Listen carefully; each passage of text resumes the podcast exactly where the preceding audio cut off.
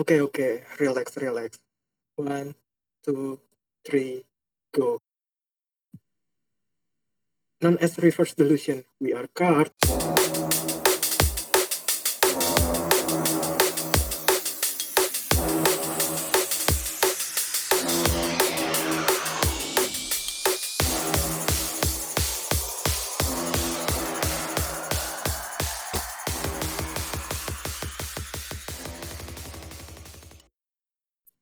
Hello guys, welcome to Card Radio, the all new radio and podcast that we call Radio Pod. Perkenalkan, saya Narus yang akan bertindak sebagai host kali ini dan saya sudah ditemani oleh beberapa co-host kita. Tolong. Halo, gue Iqbal, gue dokter. Halo, aku Adin. Aku kerja di bagian laboratorium sebuah rumah sakit.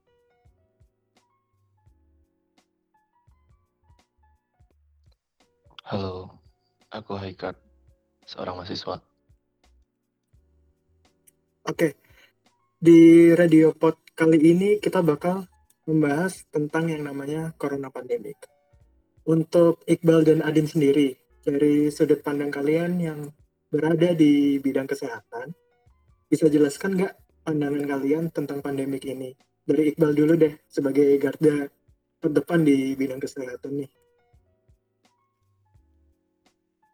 Uh, kalau menurut gue, COVID-19 ini merupakan suatu anggota coronavirus baru ya, yang belum pernah ditemukan sebelumnya atau diteliti sebelumnya.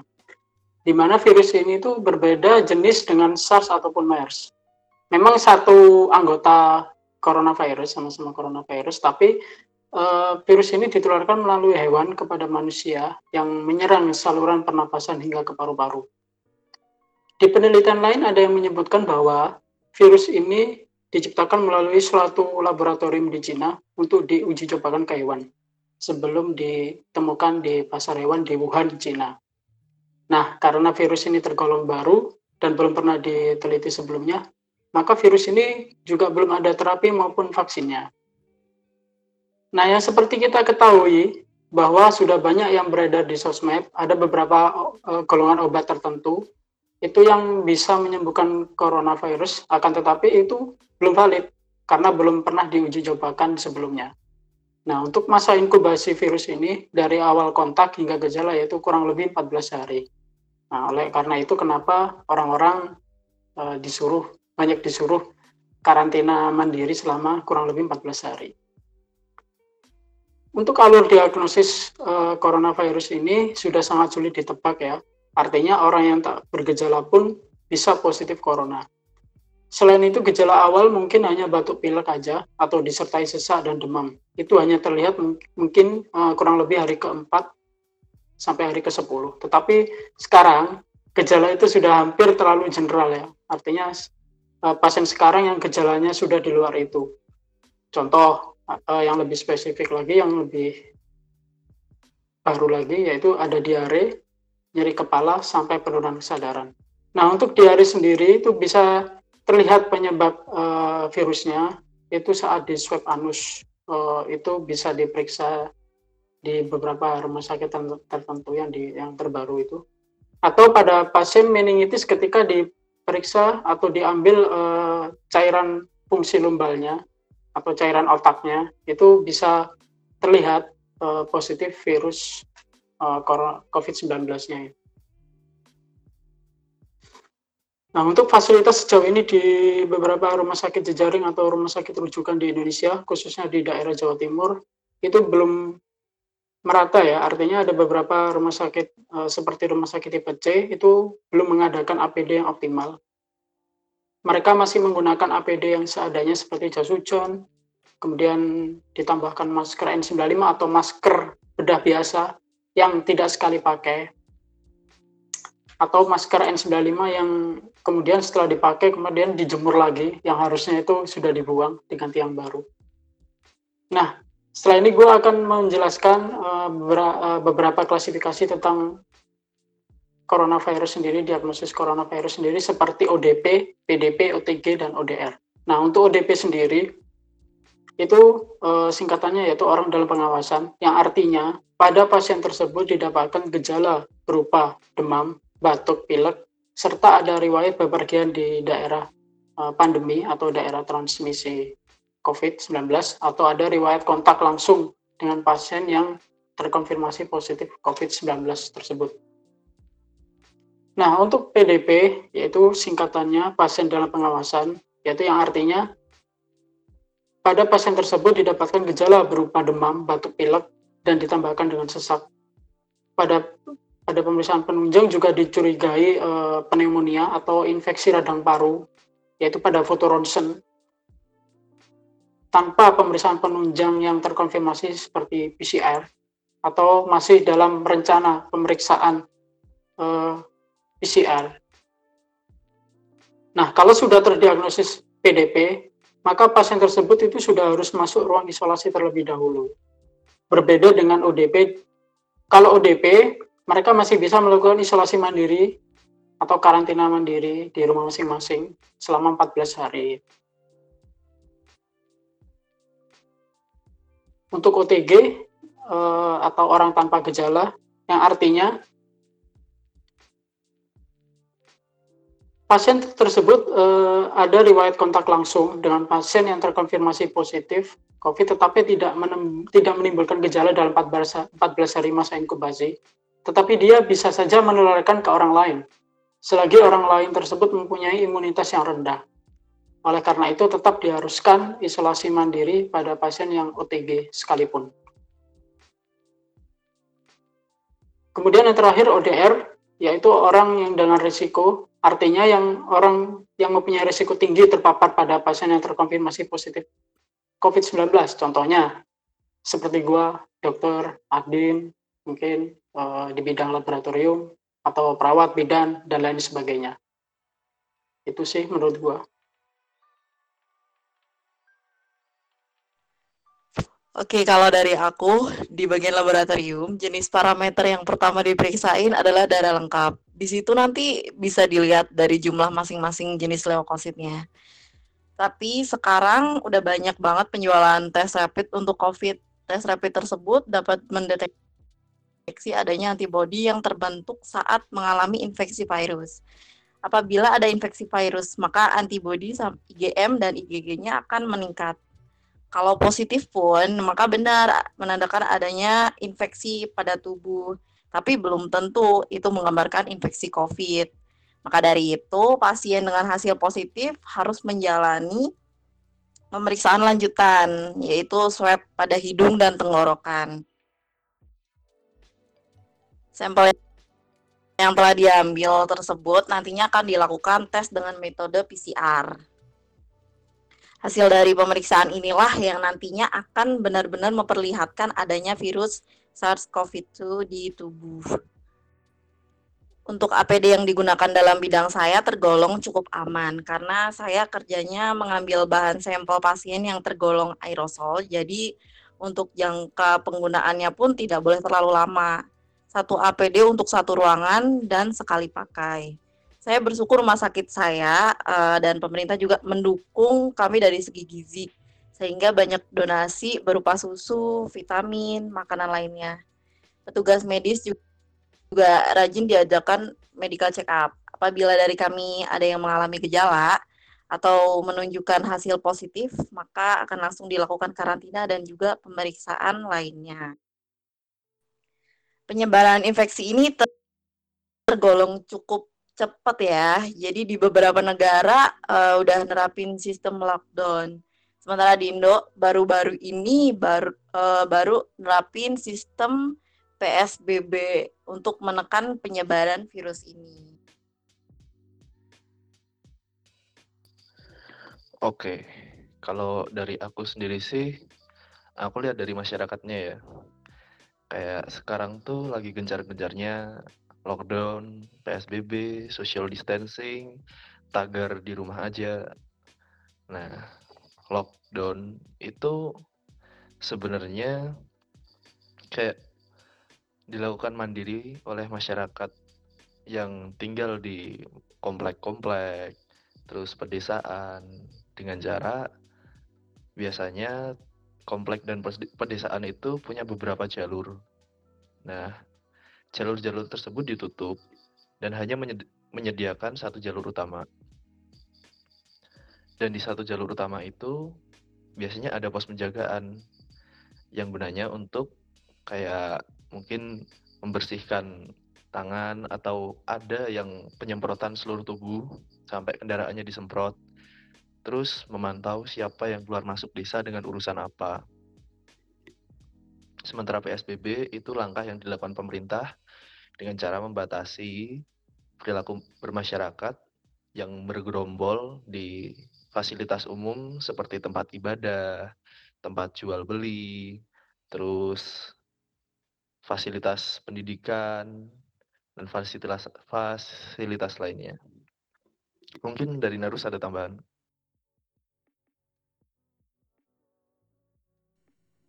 Uh, Oke, okay, menanggapi kembali pemberitaan pandemik dari teman-teman sendiri, yang kita tahu kayak tadi ada yang dinamakan lockdown atau PSBB. Nah, lockdown sendiri ini sudah diberlakukan di berbagai negara di luar sana. Dan katanya sih terbukti berhasil dalam memperlambat pik dari orang-orang yang terjangkit corona sendiri.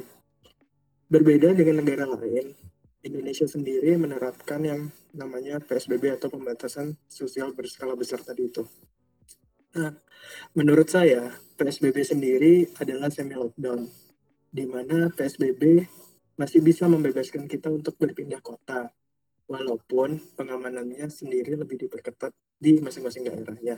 Seperti yang kita tahu nih, contohnya di kota-kota besar layaknya Jakarta atau Bandung, yang di mana Pemkot dengan sigap menjalankan regulasi ini. Untuk di Bandung sendiri, pada bagian perbatasan kota yang sudah aparat yang sudah ada aparat-aparat yang ditempatkan di checkpoint untuk diberlakukan untuk pemeriksaan masyarakat yang lalu lalang baik dari Kabupaten Bandung ataupun dari Kota Bandung sendiri gitu. Nah, dari pengalaman Iqbal dan Adin nih yang sering berada di rumah sakit, untuk korban yang sudah meninggal, bagaimana sih penanganannya? Apakah tidak takut tuh kalian bisa terjangkit juga atau tertular oleh corona.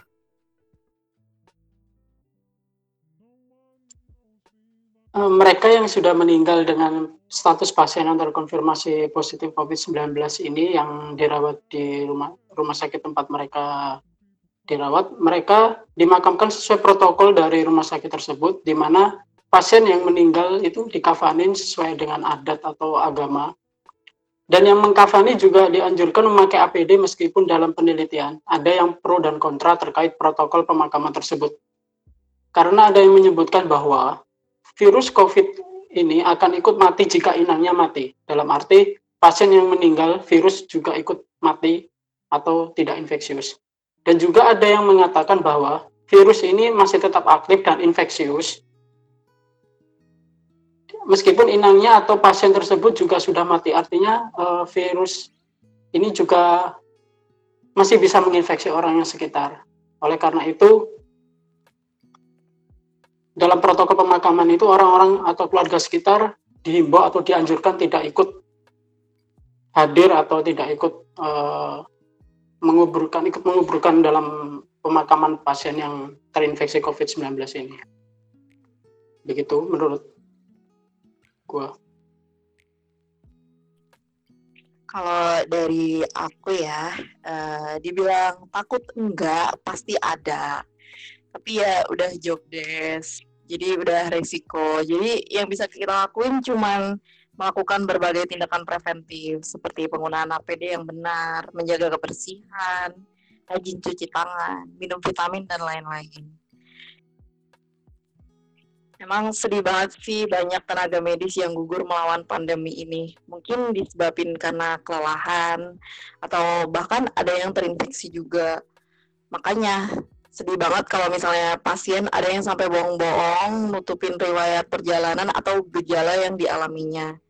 Itu sangat ngebahayain kami selaku tim medis dalam memberikan diagnosa dan juga penanganannya. Apabila salah penanganan bisa-bisa kami bisa ikut terinfeksi virus tersebut.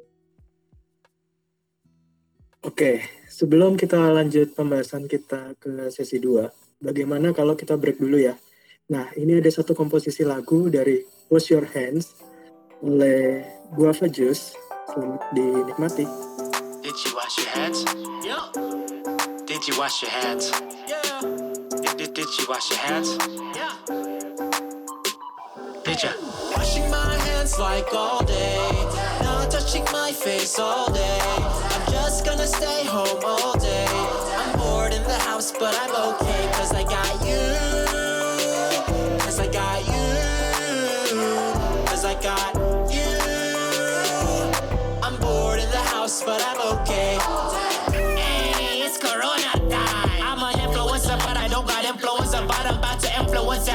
this sick flow so ill. But you know the beat is sick of this pandemic. We can end it. Doing your part to help prevent COVID 19. We are a team. Washing your hands 20 seconds. Front and the back, nooks in the crayons. Stepping way back, six feet or more. Social distance. Achoo! Bless you. Did you use a tissue? Remember to wash your hands. One hand, two hands, three hands, 20 seconds. Just wash your hands. Kill all those germs. Okay? Washing my hands like all day. Touching my face all day. I'm just gonna stay home all day. I'm bored in the house, but I'm okay. Cause I got you. Cause I got you. Cause I got you. I'm bored in the house, but I'm okay. Your hands have some germs, they weren't there before. By washing your hands, you are saving the world. You're helping a friend, don't you break that inside. We're all on your side, germs got nowhere to hide. You think you got me, but you don't. I know your weakness, and it's soap. You can't defeat me, oh, you won't. You think you got me? nope. Did you wash your hands yet? Probably not. After this song, I want you to wash your hands with soap for 20 seconds. You got it? Good. Washing my hands like all day. Not touching my face all day. I'm just gonna stay home all day. House, but I'm okay. Cause I got you. Cause I got you. Cause I got you. I'm bored in the house, but I'm okay.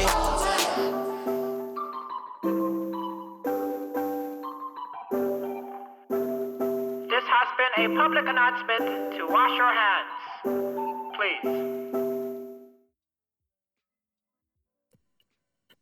Ya, kembali lagi bersama kita berempat masih di Kart Radio di All New Radio and Podcast that we call Radio Pod. Nah, itu tadi yang baru kita dengarkan adalah Wash Your Hands oleh Guava Juice. Seperti yang diingatkan Guava Juice sendiri, don't forget to wash your hands for 20 seconds. Dengan begitu kita bisa meminimalisir segala penyakit yang ada. Baik, kita lanjutkan ke materi. Nah, saya mau tahu nih dari Hypecard bagaimana stigma yang ada di masyarakat mengenai corona ini sendiri. Oke. Saat ini pandemi virus corona menjadi momok yang membayangi kesera- keresahan masyarakat dunia. Di Indonesia saja baru-baru ini terdapat sekitar 8.000 kasus dan di seluruh dunia terdapat sekitar 2 juta 500 ribu kasus dengan angka kematian mencapai sekitar 100 ribu jiwa. Hal ini tentu memberikan dampak kepanikan luar biasa bagi sebagian masyarakat. Contohnya saja, pada awal tahun ini, di sekitar bulan Januari, di mana corona itu masih di sekitar Cina, belum sampai menyebar ke negara lain. Di India, ada nih seorang pria parubaya yang mengira dirinya itu kena corona. Padahal India sendiri saat itu belum ada satupun kasus corona. Nah, iya sih, dia itu seperti ada gejala-gejala seperti sesak napas. Nah, tapi dokter udah bilang ke dia kalau dia tuh kena penyakit lain, bukan corona. Tapi karena dia udah panik, dia udah paranoid, akhirnya dia bunuh diri dengan alibi untuk menyelamatkan keluarganya. Nah, itu adalah salah satu korban kepanikan dari wabah COVID-19 ini. Di Indonesia sendiri ada seperti eh, seperti yang dibilang tad- Adin tadi kayak pasien yang berbohong tentang riwayat perjalanannya hingga hingga dokter-dokter dan perawat-perawat ada kemungkinan terjangkit di Semarang sama di Surabaya kalau nggak salah. Terus masyarakat sendiri masih apa ya kayak takut sama jenazah COVID kira-kira masih bawa penyakitnya nggak sih? Masih bawa virusnya nggak sih? Padahal itu seharusnya jenazah itu udah disterilkan sama tenaga medis. Jadi masyarakat itu nggak nggak seharusnya khawatir.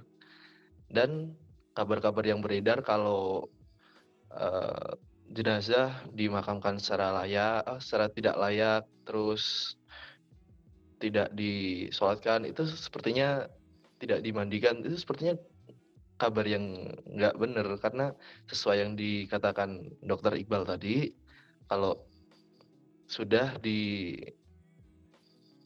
apa sudah disolatkan sudah dibersihkan disterilkan lebih tepatnya sesuai agama agar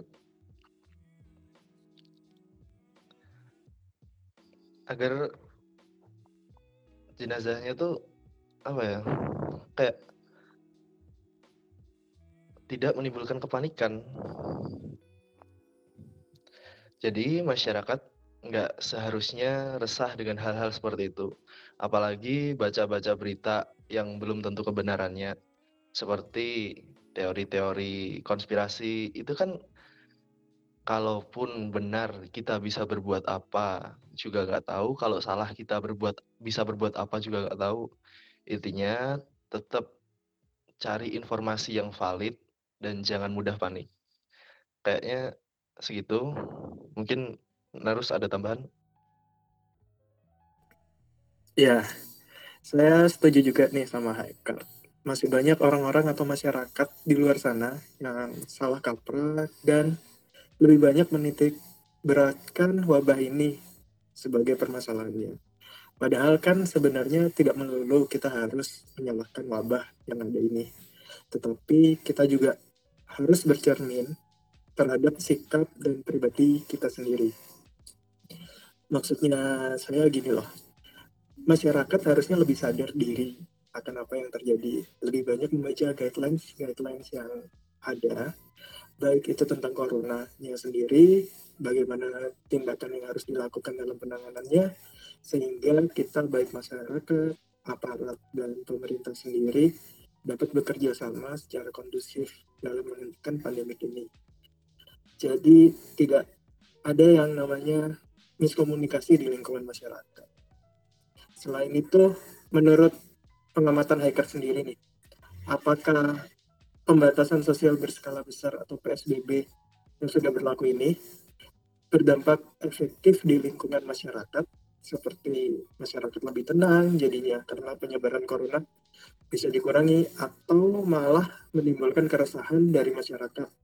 Karena di mana yang kita tahu karena PSBB ini mobilitas masyarakat sendiri jadi terganggu.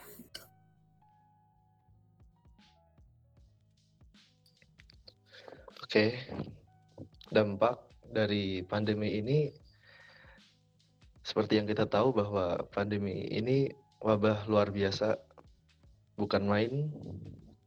Dari sisi ekonomi saja, masyarakat banyak yang mengalami kemalangan, seperti toko-toko pada tutup, pasar mulai sepi, dan sebagai sebagian pegawai mengalami PHK dari pekerjaannya. Dari segi sosial pun banyak mengalami perubahan akibat efek social distancing dan PSBB. Seperti kalau cari makan apa-apa pakai ojek online.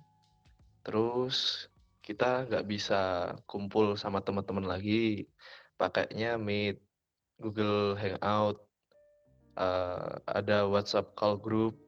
Intinya tidak bisa komunikasi secara manual, secara tatap mata langsung.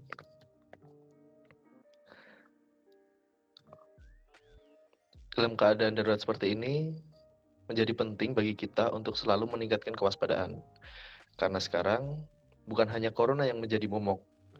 Kemarin kalau nggak salah, Kemenkumham melakukan pelepasan tahanan sekitar 3.500 orang untuk mengurangi beban biaya dalam penjara dan mengurangi populasi tahanan. Tetapi, fakta dalam lapangan, sebagian dari penjahat tersebut kembali melakukan aksi kriminal yang meresahkan masyarakat, yang mana kita sedang dalam kondisi paranoid akibat wabah. Di sisi lain, yang ya seperti yang disampaikan rekan-rekan tadi, pemerintah tidak terbuka perihal informasi mengenai COVID-19, seperti lokasi pasti zona merah, terus jumlah kasus yang sebenarnya. Saya tadi kan memaparkan bahwa ada sekitar 8.000 kasus per tanggal 24 April.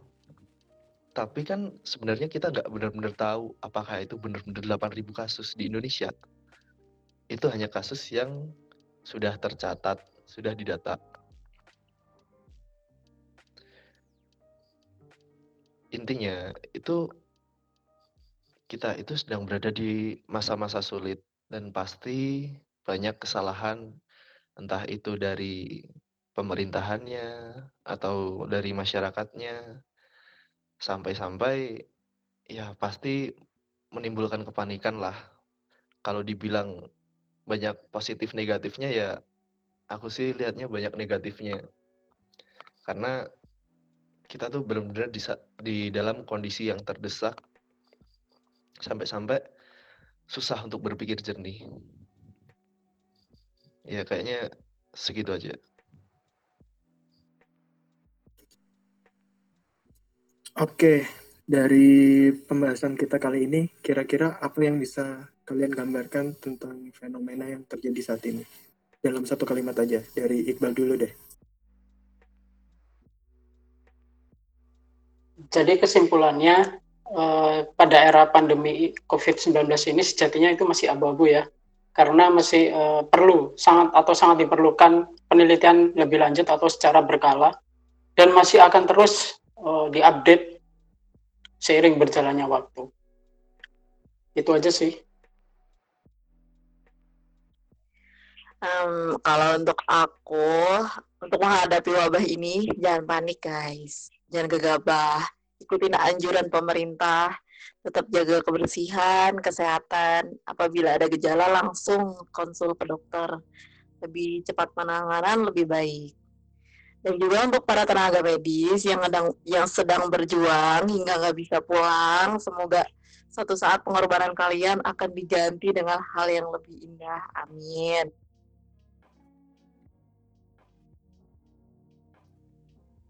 Kalau menurutku sendiri, kita itu sebenarnya nggak perlu takut sama corona.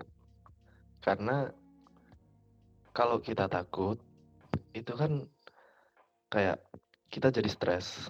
Nah, stres itu katanya bisa mengurangi imunitas tubuh. Jadi, kita itu harus berani menghadapi segala situasi, selalu berpikir jernih. Corona itu bukan wabah yang harus untuk yang harus ditakuti, melainkan tantangan besar bagi generasi kita untuk siap menghadapi segala perubahan selanjutnya dan menjadi masyarakat yang lebih bijaksana dalam berbagai situasi. Oke, kalau saya bisa rangkum semua dari kalian, berarti dalam menghadapi fenomena ini kita tidak boleh takut, panik, ataupun gegabah ya tetapi kita malah harus berusaha lebih bijaksana dalam menanggapi segala sesuatu yang ada seperti informasi atau fakta yang ada di berita. Selain itu, kita juga harus mengikuti segala anjuran pemerintah seperti menjaga kebersihan dan kesehatan serta melakukan konsultasi ke dokter bila timbul gejala untuk penanganan lebih cepat di mana COVID ini sendiri sejatinya masih abu-abu dan masih memerlukan penelitian berskala. Seiring berjalanan waktunya. Oke. Mungkin segitu dulu Radio Pod episode ini. Terima kasih untuk Iqbal, Adin, dan Haikart atas tanggapannya kali ini dan telah menemani saya. Untuk mengakhirinya, saya akan putarkan satu lagu yang sangat viral akhir-akhir ini selama pandemi ini yaitu Astronomia oleh versi koplo oleh Rima Music saya harus Sia Gue Iqbal, bye-bye. Aku Adin, sampai ketemu lagi. Aku Haikat, jaga kesehatan, ikuti anjuran pemerintah. Sampai berjumpa lagi.